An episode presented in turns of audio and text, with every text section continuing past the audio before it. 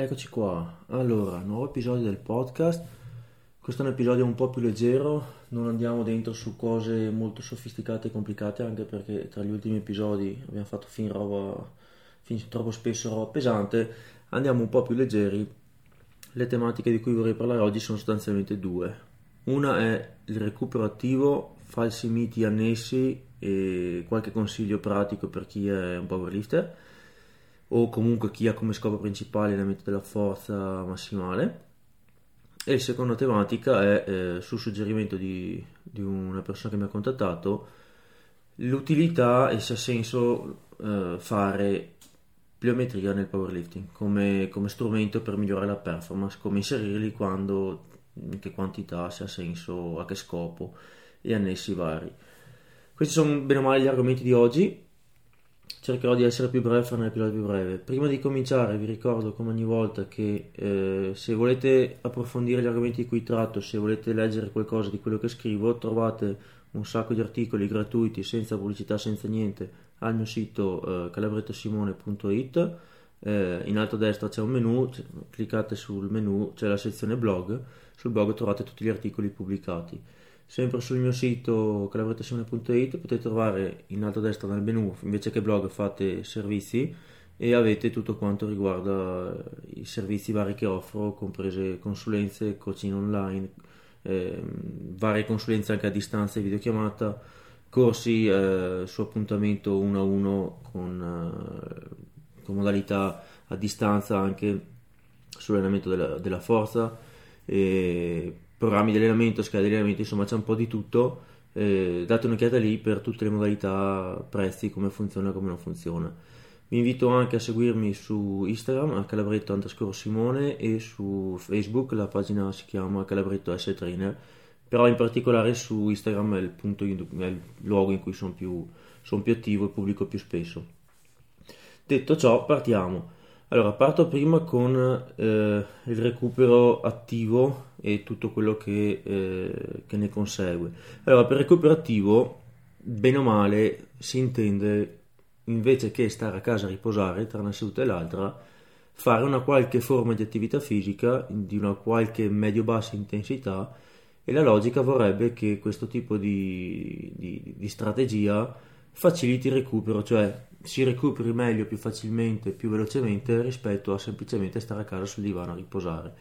Sta roba qua è partita da, da tanta letteratura che c'è sul recupero attivo e sostanzialmente ve la faccio proprio breve, breve, breve, breve, ma se dovessimo trovare una roba che siamo sicuri che funziona è il recupero attivo, in termini di recupero dico, cioè una qualche pratica che velocizza il, il tempo di recupero, ecco, praticamente soltanto il recuperativo e poco altro è in grado di dimostrare di, di portarti effetti reali, misurabili e soprattutto con un rapporto costo-benefici conveniente.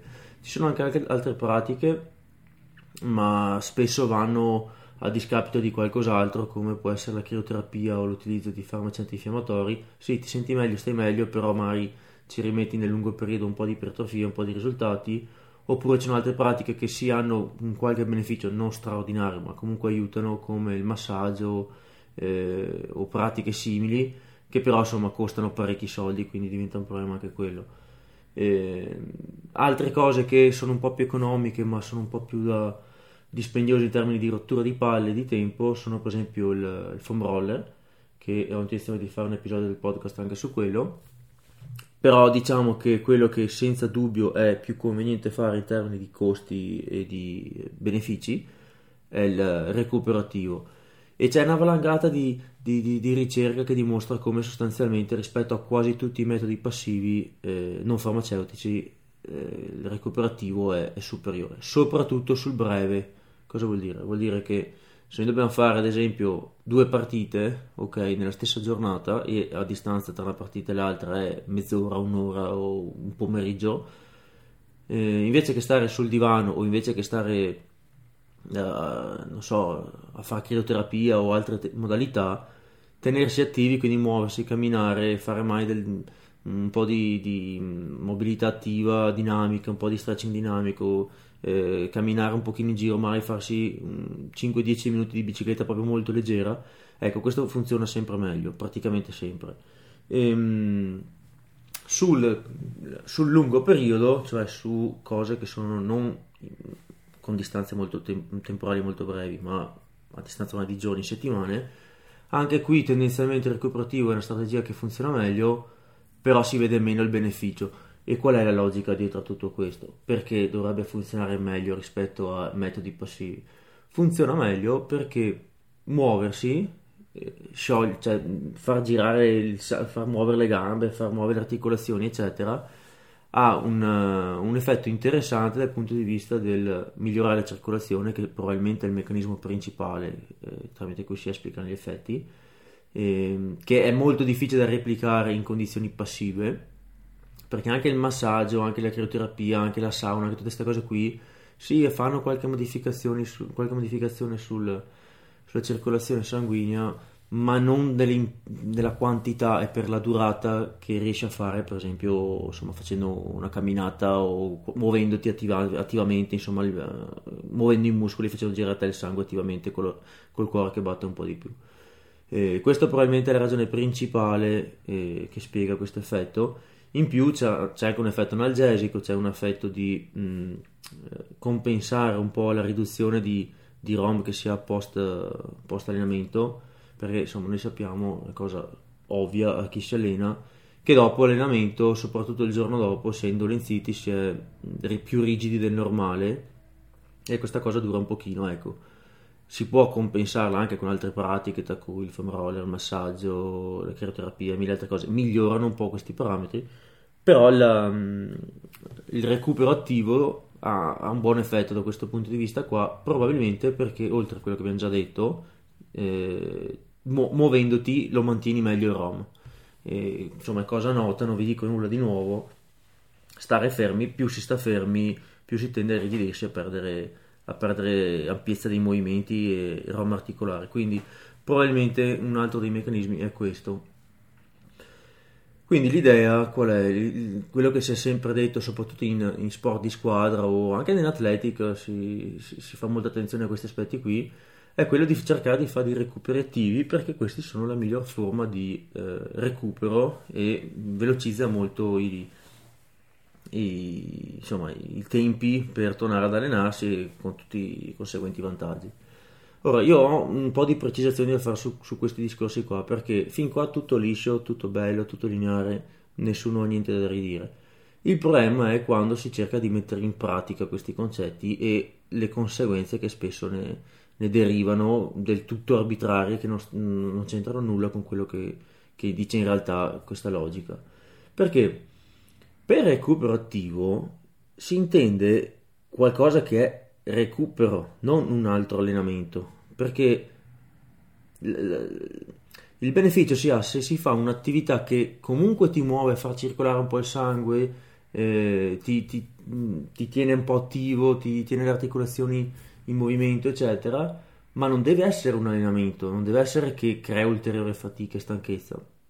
È qua che nasce l'inghippo secondo me, perché da questa logica di il recuperativo aiuta a recuperare, nascono approcci all'allenamento che sono alquanto curiosi, perché se io per recuperare tra una seduta di squat e l'altra, cioè ipotizziamo che io abbia il lunedì squat e al mercoledì ho di nuovo squat, se io al martedì in mezzo, no, quindi eh, per recuperare meglio ritorno in palestra e faccio di nuovo squat, eh, insomma non, mm, non è sta grandissima bella idea, o, o meglio, si può fare, non penso sia l'approccio più furbo, ma si può fare, però anche quello che tante volte viene programmato come uno squat leggero di recupero, è comunque uno squat allenante che usura le articolazioni perché qui tu sostanzialmente hai due opzioni per fare questa famosa seduta di recupero in mezzo, no?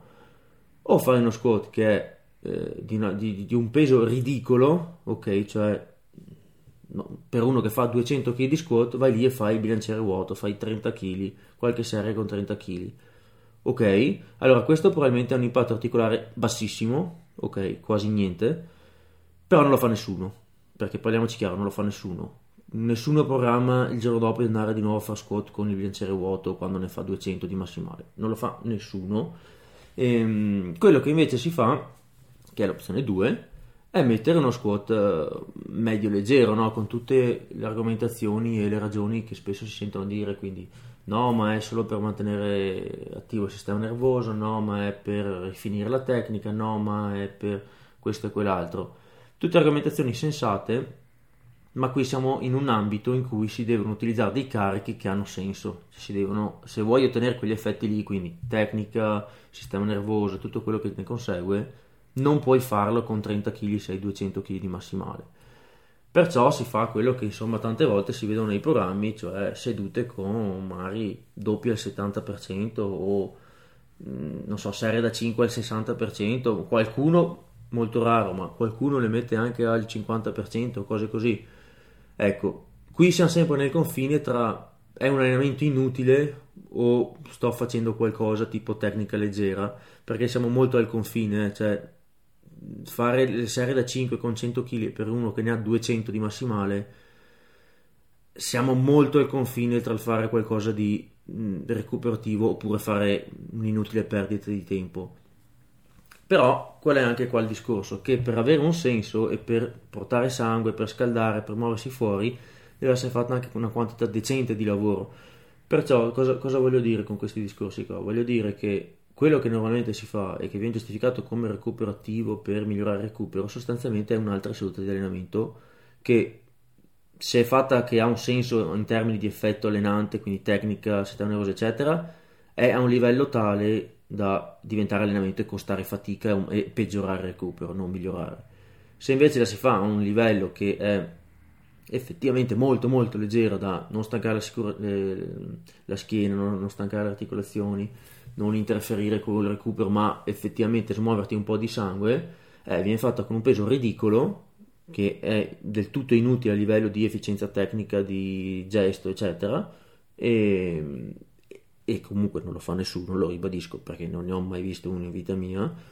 E, e, a quel punto la mia perplessità è: ma scusate, ma a questo punto non conviene piuttosto fare qualcos'altro? Cioè, invece che prendere la macchina andare in palestra, scaldarmi, far tutto per poi fare boh, 3x5 col bilanciere vuoto.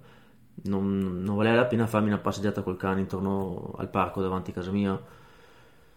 Probabilmente conveniva, anche perché eh, facendo la passeggiata col cane, che è quello che è considerato in letteratura e che è quello che io consiglio di fare come recupero attivo, eh, non massacri le articolazioni di nuovo sui soliti angoli, sui soliti movimenti, sulle solite posizioni che massacri già il resto delle, della giornata. Quindi è un approccio molto più furbo secondo me, ma eh, lo, lo, dice anche tutta la, tutta la, letteratura che mostra l'efficacia su sta roba. Eh, dicevo, è un approccio molto più furbo secondo me, eh, quello di utilizzare una qualche forma di movimento cardiovascolare, e adesso faccio qualche precisazione, molto molto blanda. Molto blanda perché? Perché per quello che dicevo prima, deve essere a un livello tale che eh, ti smuova un po' di sangue, ma non deve diventare un allenamento. Quindi dicevo, piuttosto che tornare in palestra, mettersi lì a fare le sei altre ripetizioni di scotto oppure con carichi leggerissimi eh, che comunque tassi di nuovo le articolazioni e ti rompi anche le palle, Secondo me è molto più, più furbo fare una camminata, fare un giretto in bici, fare eh, la nuotata in piscina, fare eh, giardinaggio, fare tutto genere di cose qua. Ma entro meglio un po' nei dettagli di, di, di questo aspetto qui. Perché? Perché molte persone passano all'estremo opposto e dicono no no ma io non vado in palestra che mi stanco le articolazioni e bla bla bla che faccio già tanto squat e non torno di nuovo per fare un altro squat per recuperare. Giusto? Ma finiscono col fare una seduta di cardio. E anche qui io ci tengo a precisare, ma ne ho parlato anche sul, sul, sull'episodio quello del cardio, una seduta di cardio per essere allenante e avere degli effetti cardiovascolari è a tutti gli effetti un allenamento. Se non ha dei benefici in termini di allenamento della fitness cardiovascolare, significa che è estremamente leggera, ok? A quel punto non stai più facendo cardio Ora, so che sembrano finezze di nomenclatura, ma, ma capiamoci. No, io non sono d'accordo con l'idea di andare a farmi una corsa a piedi, faccio mezz'ora di corsa a piedi per recuperare tra uno squat e l'altro, perché non è che so, non sono io d'accordo, ci sono anche i, i vari dati, insomma ne abbiamo parlato.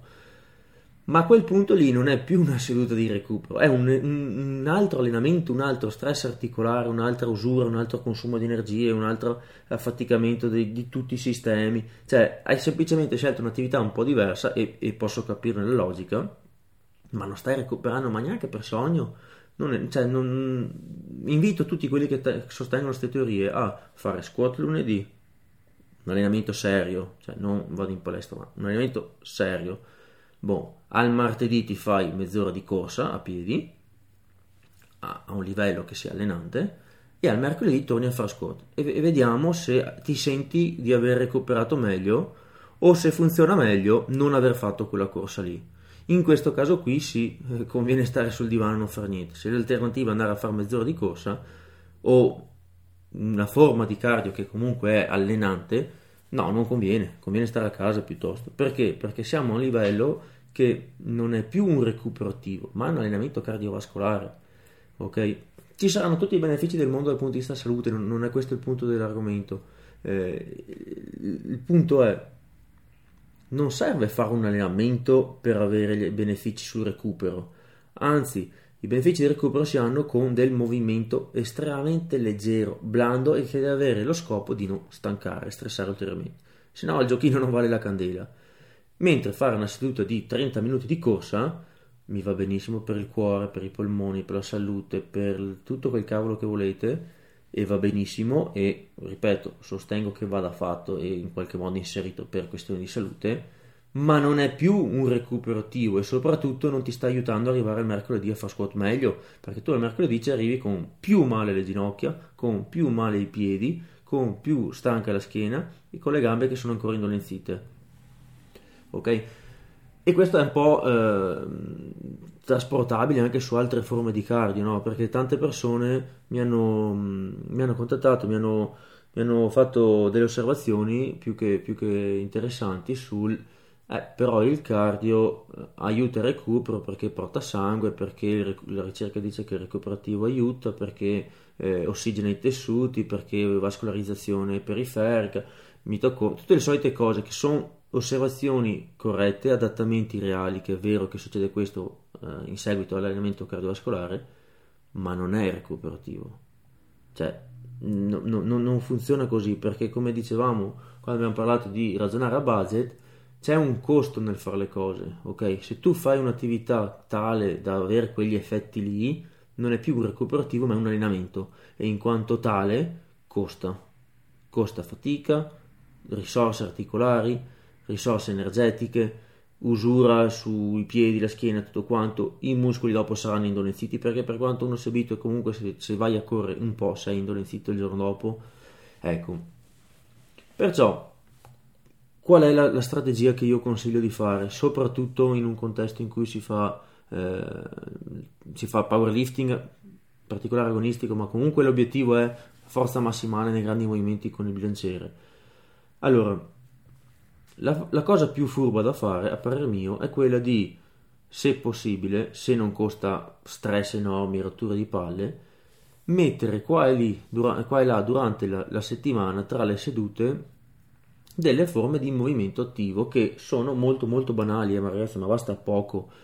Può essere porto fuori il cane a fare una passeggiata, ma una passeggiata tranquilla, non scalo l'Everest, una passeggiatina, un giro che comunque sento che non sono stato seduto 7 ore di fila sul, su, sulla scrivania, ok? Oppure scelgo di prendere la bici per andare a prendere il pane la mattina dopo invece che andarci in macchina, così muovo un po' le gambe, faccio quei 10 minuti in bici, ma proprio tranquillo, eh, non è che deve essere una, una, uno sprint o niente. Però intanto ho fatto muovere un po' le ginocchia, ho fatto muovere un po' eh, i quadricipiti, è andato un po' di sangue perché basta poco eh, per far girare un pochino di sangue così, per tenerla in movimento, per migliorare il drenaggio, per velocizzare il recupero. Basta poco, non serve che sia allenante, non serve che sia intenso, non serve che ti faccia venire il fiatone. Altre opzioni molto comode, molto facili, praticamente gratis, sono quelle di cercare di stare sopra una certa soglia di passi eh, durante le giornate, nei tempi di recupero tra allenamenti e l'altro, tra l'allenamento e l'altro, quindi non durante l'allenamento, ma eh, tra una seduta e l'altra, e lo si fa magari facendo le faccende di casa, magari scegliendo di andare a piedi eh, parcheggiando un po' più distante. Eh, cioè, ci sono tante, adesso non ve le sto a dire, cioè, sono cose ovvie. Ci sono mille opzioni, mille strategie che fanno sì che magari invece di passarti tanto più tempo seduto, eh, tu abbia camminato e mosso le gambe un pochino di più. Ecco, sta cosa qua è a costo articolare praticamente zero e ha un costo energetico ridicolo perché non, non, non, arrivi stanco il giorno dopo l'allenamento dello squat perché hai fatto la sera prima un quarto d'ora di passeggio col cane o perché sei andato in centro a camminare con l'amorosa 10 minuti. Cioè non, no, non, è questo che ti impedisce, che ti stanca, che ti eh, indolenzisce le, le, ginocchia o la schiena. Altre opzioni comode che adesso non mi sono venute in mente adesso, ma in d'estate o quello che è, uno può farsi due tuffi in piscina, ma ma rilassato, eh, senza fare una gara, senza fare chiss- chissà che obiettivi di vasche. Può fare un po' di giardinaggio anche qua, senza ammazzarsi, cioè deve diventare un hobby, una cosa piacevole, una cosa eh, che ti muovi, ma no che torni dentro col mal di schiena perché hai sollevato mille sacchi di terra.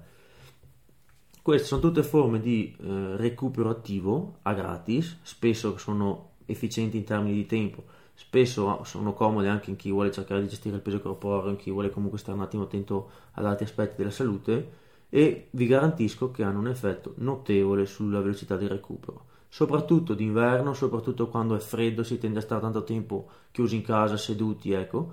Queste piccole accortezze qui aiutano. Una cosa che eh, chi ha la possibilità di fare io consiglio perché è molto molto pratica, se avete la possibilità di andare in palestra eh, in bici o a piedi perché è vicino dove state o dove finite il lavoro o, quello che, o di parcheggiare la macchina volutamente magari eh, un paio di chilometri più in là e farvi il, il, i 10 minuti a piedi, ecco, sta cosa qua eh, che la fate sistematicamente, sta cosa qua aiuta parecchio, aiuta parecchio eh, e ci arrivate a costo energetico zero, per costo energetico intendo non calorie ma intendo che non vi toglie risorse energetiche poi per fare gli allenamenti, ok? È chiaro che magari evitate di farlo il giorno prima di fare il test massimale, ok? O di, ehm, non so, di qualche allenamento particolare che volete arrivarci belli freschi, ecco, magari risparmiatevi di fare mezz'ora sotto il sole con lo zaino per andare in palestra. Però come, come logica, eh, cercare di stare un pochino attivi Ecco, un'altra, un'altra opzione eh, a gratis molto comoda è quella di fare un po' di mobilità dinamica attiva eh, tra le sedute o il giorno dopo l'allenamento pesante, quindi invece di anche qui di non fare assolutamente nulla, magari ti prendi quei 10 minuti da fare un po' di stretching dinamico, da fare un po' di, un po' di foam roller, anche se, ripeto, questo è un argomento che approfondirò in un'altra, in un'altra puntata. Tutte queste piccolezze qui aiutano, ti mantengono il ROM, quindi nel tempo perdi meno ROM articolare, ti velocizzano il, il recupero anche a livello di DOMS, di indolenzimento, e è una strategia praticamente gratis. Okay? È una strategia gratis estremamente sottovalutata. Questo è quello che si intende con recupero attivo che funziona che aiuta. Mi raccomando, eh, non si parla di fare un altro allenamento perché sennò cioè, no, non ha molto non ha proprio senso a livello logico. Cioè, se, se devo poi mettermi a fare un'altra seduta uh, ho ancora più roba da recuperare, ancora più danni articolari, ancora più danno muscolare, ancora più usura. Cioè, è, è proprio un, un controsenso logico. A meno che non si faccia, ripeto, estremamente leggero, cosa che non si fa praticamente mai, ma a quel punto boh, forse conviene fare altro, anche proprio come, come rilassatezza, come divertimento, come tutto. Io onestamente penso che la maggior parte delle persone preferiscano eh, tra una seduta e l'altra in palestra farsi magari una passeggiata in centro o eh, farsi un giretto in bici o mh, mm, camminare da qualche parte, farsi un giretto tranqu- tranquilli, magari con l'amorosa, magari prendendo un po' di luce, magari eh, portando a passeggio il cane, sicuramente si rilassano di più, lo fanno più piacevolmente piuttosto che ritornare in palestra, cambiarsi, tutte quelle menate là. Eh, un'ultima piccola cosa sempre su questo tema è, la, è, un aspetto molto curioso che adesso fortunatamente si vede molto meno, eh, è tutto il concetto di defaticamento post allenamento. Allora anche qui secondo me ci sono delle cose molto giuste, sensate e interessanti, ha senso fare una seduta di defaticamento, un, um, qualche forma di recupero attivo post allenamento, post partita, eccetera, sì, soprattutto in un contesto in cui mai si, un torneo, si fa un torneo, si fanno più gare molto vicine. Ecco, effettivamente, eh, probabilmente, adesso do, dovrei rivedermi qualche dato, ma molto probabilmente ha la sua, la sua logica, la sua efficacia. Quello che invece ha meno senso è mh, mm, quello che purtroppo si, vede, si, vedeva fare spesso tempo indietro, adesso non, non, lo vedo molto, ma sicuramente qualcuno lo fa ancora. È finita la partita di boh, basket, calcio, quello che è, l'intera squadra si mette di nuovo a correre intorno al campo, a fare magari anche piegamenti, affondi, altre cose, cioè di fatto sta facendo un altro allenamento perché questo dovrebbe essere un recupero attivo che velocizza il recupero, eccetera. Ecco, capite che se avete corso per un'ora e mezza per fare la partita, siete distrutti.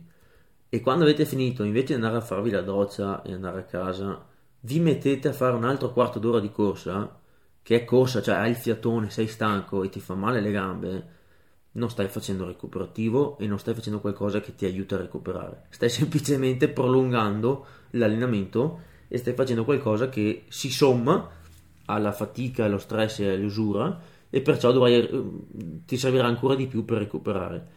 Questo lo dico come precisazione perché eh, è un fraintendimento, secondo me, è preso da questa idea di recuperare attivo, di aiutare la circolazione, a drenare, tutte queste cose qui che ha, ha il suo fondamento, ma non è così che dovrebbe essere interpretato.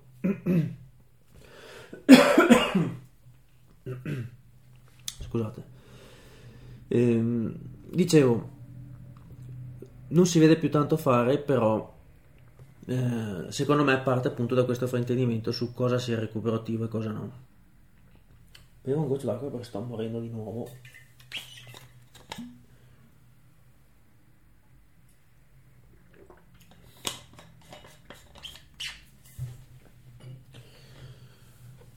Ok, fine del discorso del, del recupero attivo, ci sarebbe altra roba da dire, ma no, non voglio dilungarmi troppo. Eh, probabilmente questo è un discorso che ritirerò fuori su altri episodi perché, perché, è interessante approfondire.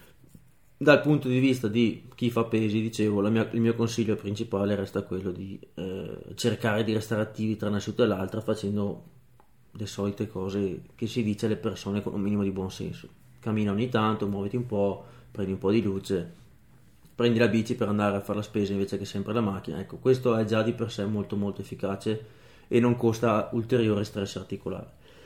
Passiamo ora alla seconda, ehm, alla seconda parte di, que- di, questo episodio parlando del, del, delle pliometrie nell'elemento della, della, forza massimale nel powerlifting.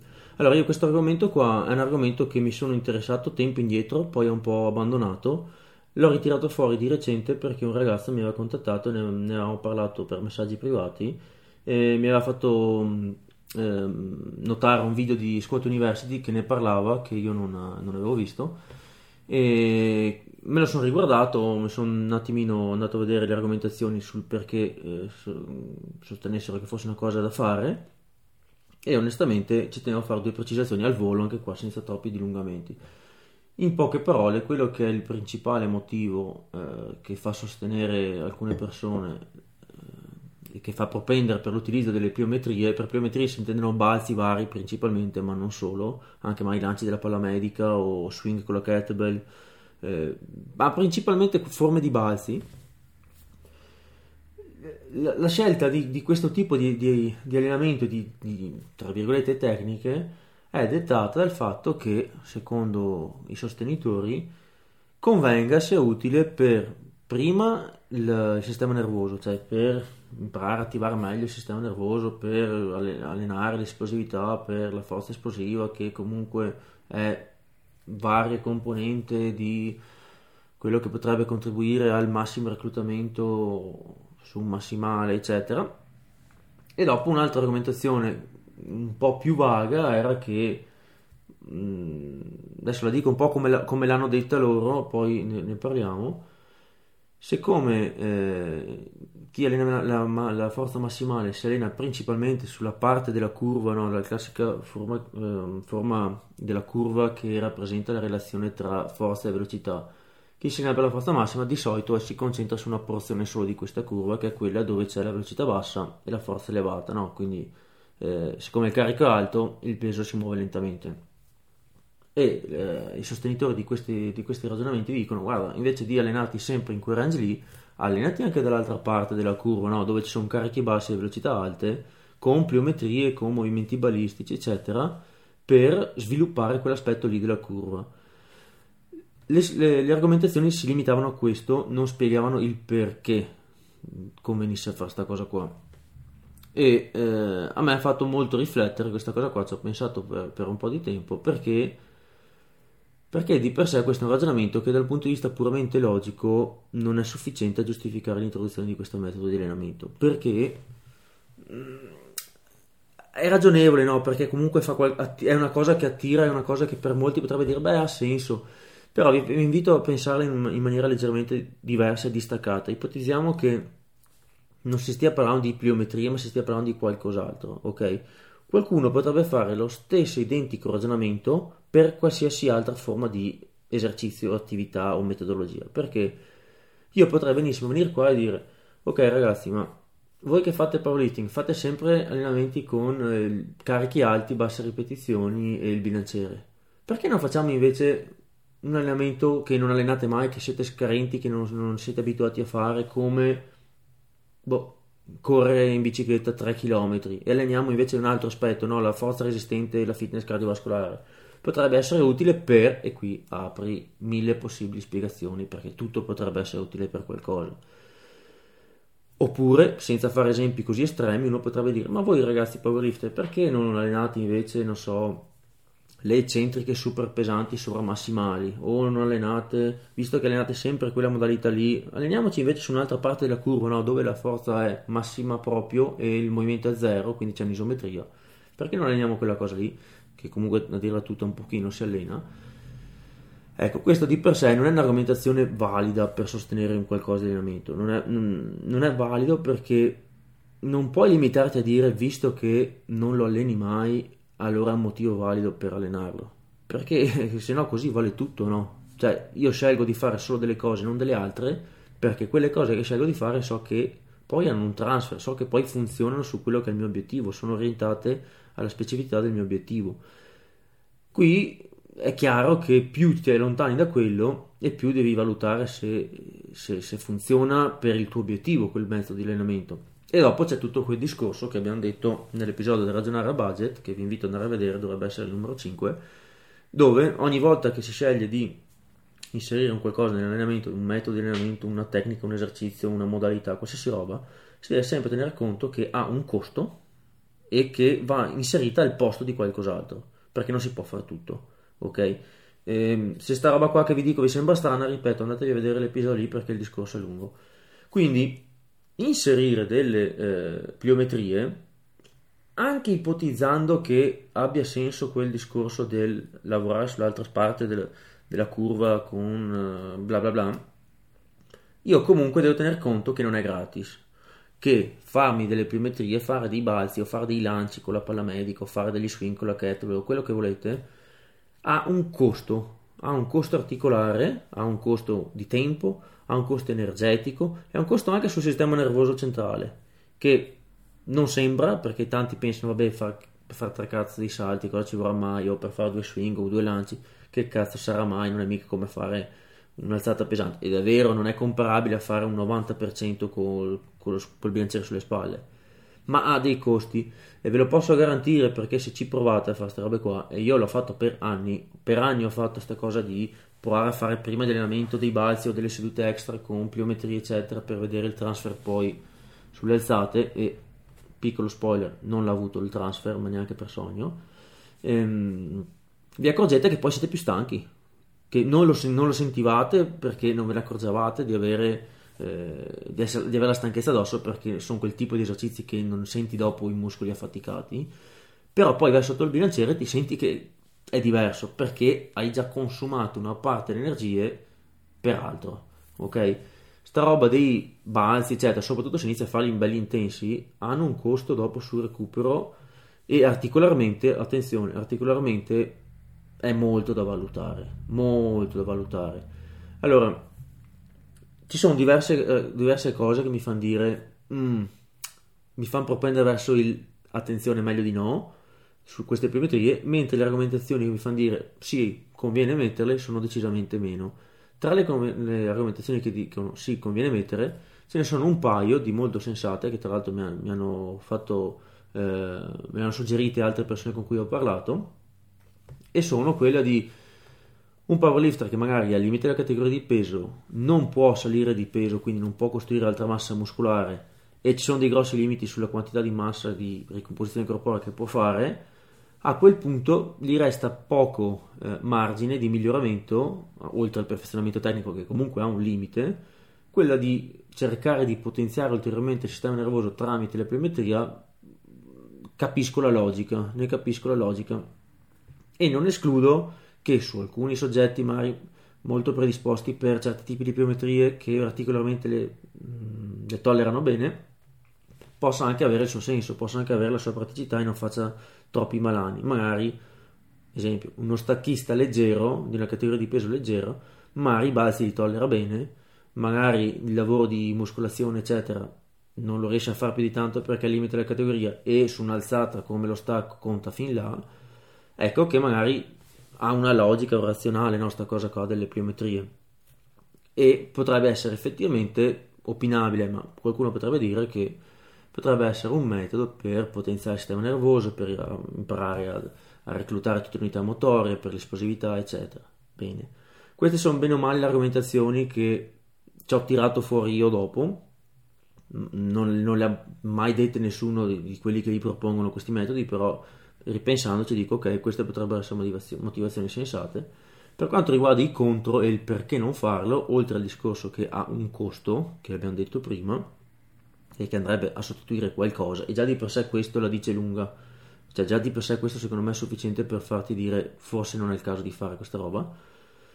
Eh, la prima che mi è venuta in mente è il costo articolare, cioè articolarmente le pliometrie, soprattutto i balzi, è da stare attenti, cioè bisogna condizionarsi bene, con calma, bisogna vedere bene il dosaggio e soprattutto bisogna tenere in considerazione che si fa già molto altro di tanto tanto stancante e stressante per le articolazioni, quindi aggiungerci sopra anche questa roba qua, eh, perché sicuramente adesso ci saranno quelli che dicono eh ma no ma se ti condizioni pian pianino puoi fare anche le pliometrie con i drop jump da 3 metri, ok, però ha un costo cazzo particolarmente sta roba qua, ok? Ci vuole una vita per condizionarsi e comunque se tu sei già sul filo del rasoio semplicemente facendo squat normale, aggiungerci sopra altri balzi vari eccetera, eh, devi tenerne conto.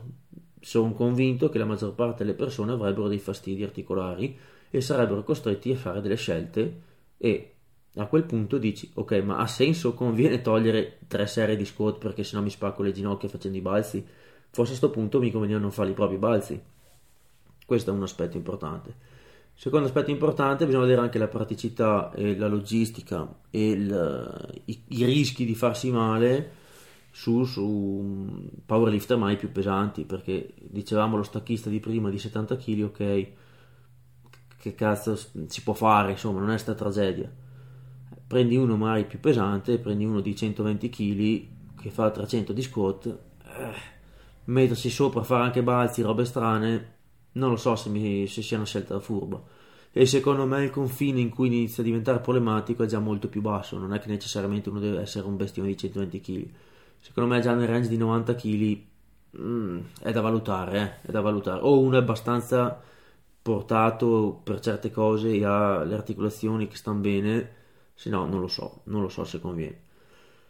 Poi c'è un costo di tempo, va bene, ma un altro aspetto interessante che, ehm, che non, non, non, ho visto più di tanto parlare e che eh, io per la prima volta ho sentito queste argomentazioni da eh, Mike Toucher è che nel powerlifting raw soprattutto quello che ti interessa imparare a fare, è, oltre ovviamente alla forza massimale, è imparare a esprimere la forza e di eh, essere capace di mantenere l'assetto e la posizione anche lentamente cioè di imparare a grindare, star lì anche secondi e continuare a spingere senza perdere la posizione.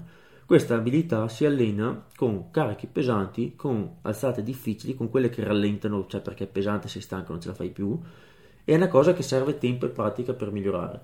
il, il classico speed work, no? il classico lavoro eh, a percentuali molto basse, veloci, esplosive, io adesso non dico che non, non, non vada bene, cioè, ha, un, ha, una sua logica, ha un suo senso, ma secondo me i benefici di quel tipo di lavoro, soprattutto anche per chi programma coniugato e mette il dynamic day, cose, lo speed day, queste cose qua, non è perché allena l'esplosività o perché le fibre bianche, tutte queste teorie qua, belle, fighe, affascinanti, ma molto campate in aria il beneficio probabilmente è perché così alterni una seduta leggera a una seduta pesante o perché comunque fai del lavoro tecnico. Ma nel caso delle pliometrie, mettersi a cercare di sviluppare il massima eh, forza in pochissimo tempo, cioè tempistiche di 200 millisecondi eh, sono quelle di un balzo, no? contro i 5, 4, 6, 7 secondi di, un, di un'alzata massimale in gara di powerlifting. Cioè sono proprio abilità diverse tra l'altro i gesti che utilizzi per fare le pliometrie, cioè gli angoli di lavoro e gli schemi motori sono diversi perché quando fai un balzo, anche nelle sue varie forme, non è uno squat con bilanciere.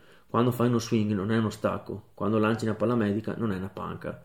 Quindi tu, ok, puoi metterti là a ricalcare un po' gli angoli, queste cose qui, ma stai cercando di fare un lavoro che è tanto, tanto, tanto più diverso di quello che, che pensi rispetto alle, alle alzate da gara e a quello che vuoi ottenere. Quindi la mia perplessità è, anche ipotizzando il caso in cui articolarmente tu regga benissimo, anche ipotizzando il caso in cui tu abbia tanto margine di recupero, eccetera, e puoi semplicemente aggiungerci sopra anche le pliometrie senza modificare il programma originale, cioè è Natale, che bello, wow, aggiungiamo pliometrie e lasciamo la stessa quantità di scuote e stacchi che facevamo. Ma, ma, magari, ma facciamo finta che sia così. Ipotizziamo che tu abbia tempo, che tu abbia tutto quello che ti serve per fare sta roba qua, quanto beneficio ti dà diventare più bravo a fare un, un balzo a corpo libero in, che dura 200 millisecondi rispetto a grindare un squat massimale con 250 kg che dura 6-7 secondi e è tutto un altro movimento con altri angoli, con altre difficoltà, con altre esigenze. Parer mio, poco o nulla beneficio. Eh, e, e, questa è, una cosa che dico non solo su aspetti teorici, ma è una cosa che io stesso ci ho provato a fare per anni. Cioè io per anni ho provato a portare avanti anche salti, a fare tutte queste combinazioni, a periodi programmare dentro anche dei balzi. Mm, non, non, non, ha gli, non, ha portato gli effetti desiderati. Tra l'altro ho anche una discreta casistica perché ho potuto applicare un po' di sta roba qua anche su altra gente, non solo su di me e onestamente non ho avuto i risultati sperati. Ok, molto figo, molto bello, affascinante, ma non ha, non ha portato quello che speravo. È molto più, eh, secondo me, più facile che dia qualcosa su gente principiante, su gente eh, con tanto margine di recupero, quindi mancano un po' di quei problemi lì che dicevamo, con massimali bassi e quindi c'è eh, meno usura articolare, meno, eh, sono meno bravi ad attivare il sistema nervoso, quindi hanno un po' più di benefici dal, dalle pliometrie ma poi hanno anche meno differenza abissale tra uno squat massimale e un salto. Mi spiego un po' meglio su sta roba. Se noi prendiamo un, un powerlifter pesante, super avanzato, che fa 300 kg di, sta- di squat e gli facciamo fare dei balzi a corpo libero, cioè stai facendo due cose tanto tanto diverse, okay? ma tanto diverse cioè proprio a livello di, di, tutto, di coordinazione mentale, di come tenere il core, di, di cosa tenere rigido, cosa, cosa, tenere sciolto, di dove sentire il peso del corpo. Ecco, queste cose qua è tanto diverso. Mentre se noi prendiamo un ragazzino di 18 anni che pesa 70 kg, che fa 130 di squat in massimale, eh, che è molto inefficiente, che la tecnica è quello che è, che non sta sfruttando il suo vero potenziale, che non riesce a attivarsi bene, che ha tanto margine di recupero, e gli facciamo fare qualche balzo eh, probabilmente non è così tanto diversa la cosa, cioè su di lui è un po' meno eh, lontano quel lavoro di balzi rispetto a un powerlifter avanzato. Quindi, mh, giusto per fare l'avvocato del diavolo, potrebbero anche esserci dei casi in cui si, si ottenga dei benefici. La, la, mia osservazione in questi casi qua è sempre, ma non era più veloce, più facile, più comodo e più conveniente fare semplicemente un po' più di squat visto che c'avevi spazio, margine e risorse di recupero? Probabilmente sì. Poi, giusto perché va bene, dobbiamo stare aperti con tutte le opzioni. Non escludo che qualcuno in giro per il mondo gli programmi, li organizzi, li inserisca in certe fasi di allenamento con dei risultati, perché sicuramente c'è qualcuno che la fa in maniera proficua, sicuramente c'è chi magari fa dei periodi dell'anno dove riduce un po' il volume delle alzate, fa qualche balzo in più, ma lui li tollera bene i balzi e ha dei risultati così. È una cosa che mi, cons- mi sento di raccomandare? No, tendenzialmente come consiglio generale no. Dopo se qualcuno vuole farne qualcuno qualche balzo qua là, ok, sappiate che hanno dei costi e tutte le, le considerazioni che abbiamo fatto qui. Altra cosa perché ehm, mi era stato fatto notare questo aspetto qui, eh, qualcuno ha sostenuto che su di lui funziona perché ha visto che tutte le volte in cui ha fatto dei, dei miglioramenti sui balzi, poi ha fatto dei miglioramenti anche sul, sullo stacco da terra su, o sullo squat.